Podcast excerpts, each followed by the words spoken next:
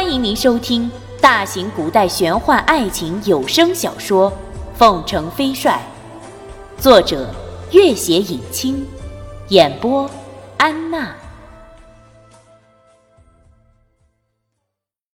第一百一十六集，君玉这几天噩梦连连，心里也越来越不安，而且那种可怕的感觉越来越加深了。拓桑，莫非是出了什么事情？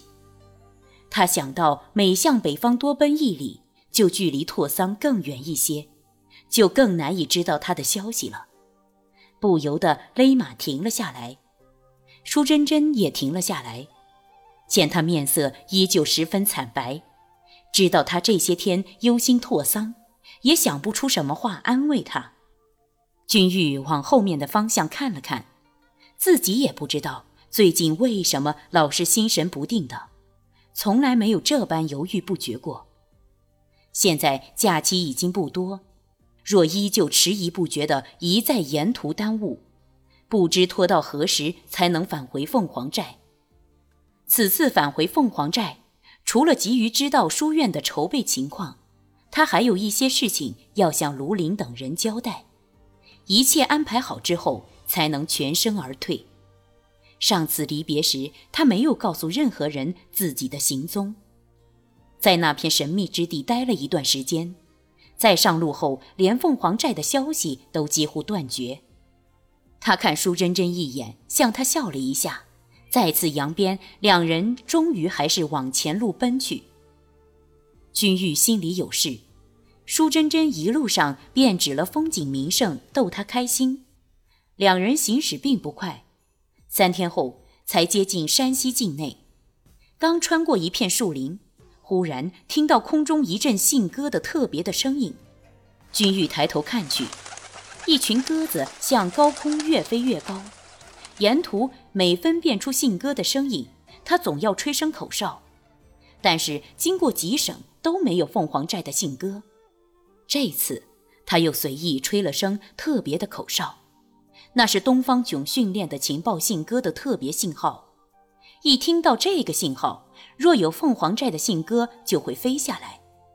几声特别的口哨后，天空中飞下来两只鸽子，君玉大喜，这正是凤凰寨最善于高飞远行的两只鸽子。他取下其中一只信鸽脚上附着的小纸条，上面只是一些寨中事宜。以及莫非烟、赵曼青等人挂念他之类的话语，他估计众人因为断绝了自己的消息，不知已经派出了多少信鸽无果，才会出此下策。要不然，以东方炯对这两只信鸽的宠爱，怎会让他们来送这种无关紧要的消息？他又取出另一只鸽子的信息，这张小纸条上只有两句简短的话，一是。他离开京城后，皇帝追加了大量赏赐。一是现任伯克多被废黜。凤凰寨虽然时常在搜集圣宫的消息，但是东方炯等人一直不知道他和圣宫到底有什么重大的关系，是以对于现任伯克多被废黜的消息汇报的极为轻描淡写。他看着纸条，半晌没回过神来。舒珍珍看他呆呆的样子，正想问他，君玉伸手将小纸条递给他。舒珍珍看了，也不由得面色大变，喃喃道：“拓桑果然出事了。”君玉只觉得眼冒金星，脑子里如一片浆糊，忽然失去了方寸。他记起拓桑早前曾被千机门密查过一次，这一次。他既缺席了换袍节，闭关期间外出，只怕从芭蕉镇一回去就出事了。他忽然想起朱瑜，雪崩后朱瑜跳下去救了自己，显然是一路追踪了自己，不然怎么会那么巧合地出现在雪崩的时刻？如果朱瑜一直跟踪了自己，只怕也发现了拓桑的行踪。后来自己来到蜀中。朱瑜又出现在韩景园。朱瑜说：“你不知道，我曾经做过些什么丧心病狂的事，乱成浆糊般的脑子忽然理出一丝头绪来，可是这头绪越清楚，心里就越寒冷。舒珍珍想了想，道：“那天我查到了那劫响的大盗，说沿途埋伏了大量的黑道中人，要去追杀一个重要人物。”君玉早已想到这一点，听舒珍珍一说出来，惨然低声道：“要不是为了对付拓桑。”只怕他们也不会出动如此庞大的人手。君玉看看远方，忽然定下心来，看着舒珍珍，平静的道：“舒姐姐，就劳烦你替我跑一趟凤凰寨，向卢林、莫非烟他们交代一些事情。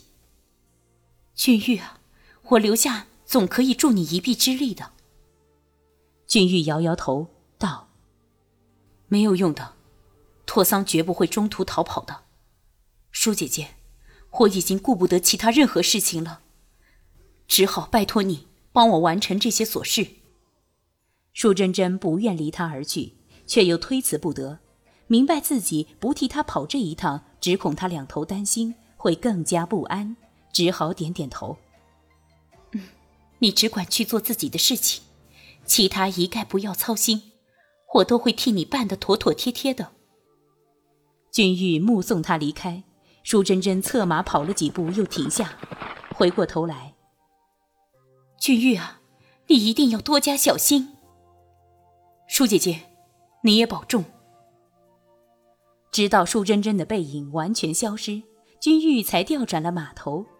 此时方当正午，夏日的骄阳洒在这片树林里。小帅慢吞吞地走出树林，走进骄阳里。仿佛也感觉到了炎热，不由得跑了起来，想快快另外寻找一片阴凉的地方。骄阳一览无余地照在身上，君玉的脑子却慢慢清醒了一些。朱瑜既然曾出现在韩景园，那些杀手又是在川陕一线埋伏，他预计循着他们的踪迹就能找到拓桑了。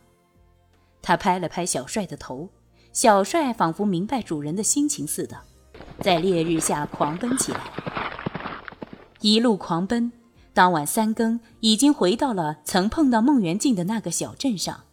他直奔那家客栈，此刻客栈房门紧闭。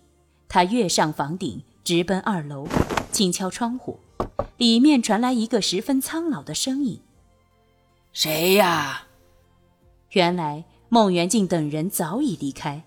他立刻跃下二楼，想起孟元敬并不愿让自己知道他在追查的事情，便决定不再找他打听情况，立刻按照舒珍珍提供的资料往另一个方向追去。前面是川陕边境的那片森森的树林，露水下茂密的寸步难行的深草里有股隐隐的血腥味。八名劲装大汉有些艰难地穿越了这片林地。终于上了一条大道，然后吹了声口哨，立刻，等在旁边的八骑快马闪出，众人翻身上马，飞奔而去。小帅早已计存妥当，君玉跃出草丛，只身尾随了他们飞奔而去。快到四川境内，天色完全黑了。那八名大汉停了下来，这时，半空忽然腾起一股火焰。其中一人低低吩咐一声，众人立刻往火焰的方向而去。在一片空旷的野地上传来激烈兵器之声，一人发出一声尖利的笑声。那八人立刻加入了混战之中。当日是十四，月圆当空，君玉隐身在一块大石边，瞧得分明。地上横七竖八，早已躺了几十名尸首，近十人在围攻中间三人。而其中那长剑如风的白衣人正是朱瑜。那赶到的八名大汉一下变出形势，大部分兵器立刻向朱瑜攻去。朱瑜提了照胆，此时白色的衣服上已经溅满了血迹，也分不清楚是别人的还是他自己的。一名大汉应声倒下，朱瑜似是杀红了眼睛，赵胆又将一名大汉穿心而过。另几人见势不妙，立刻舍了对手，团团围住了朱瑜。几种兵器同时向朱瑜攻来，朱瑜脚步踉跄，显示早已受伤，眼看避之不及，忽然用一个极奇怪的手势反手挥剑，剑光一寒，却正是手挥五弦里面的一招秣马华山。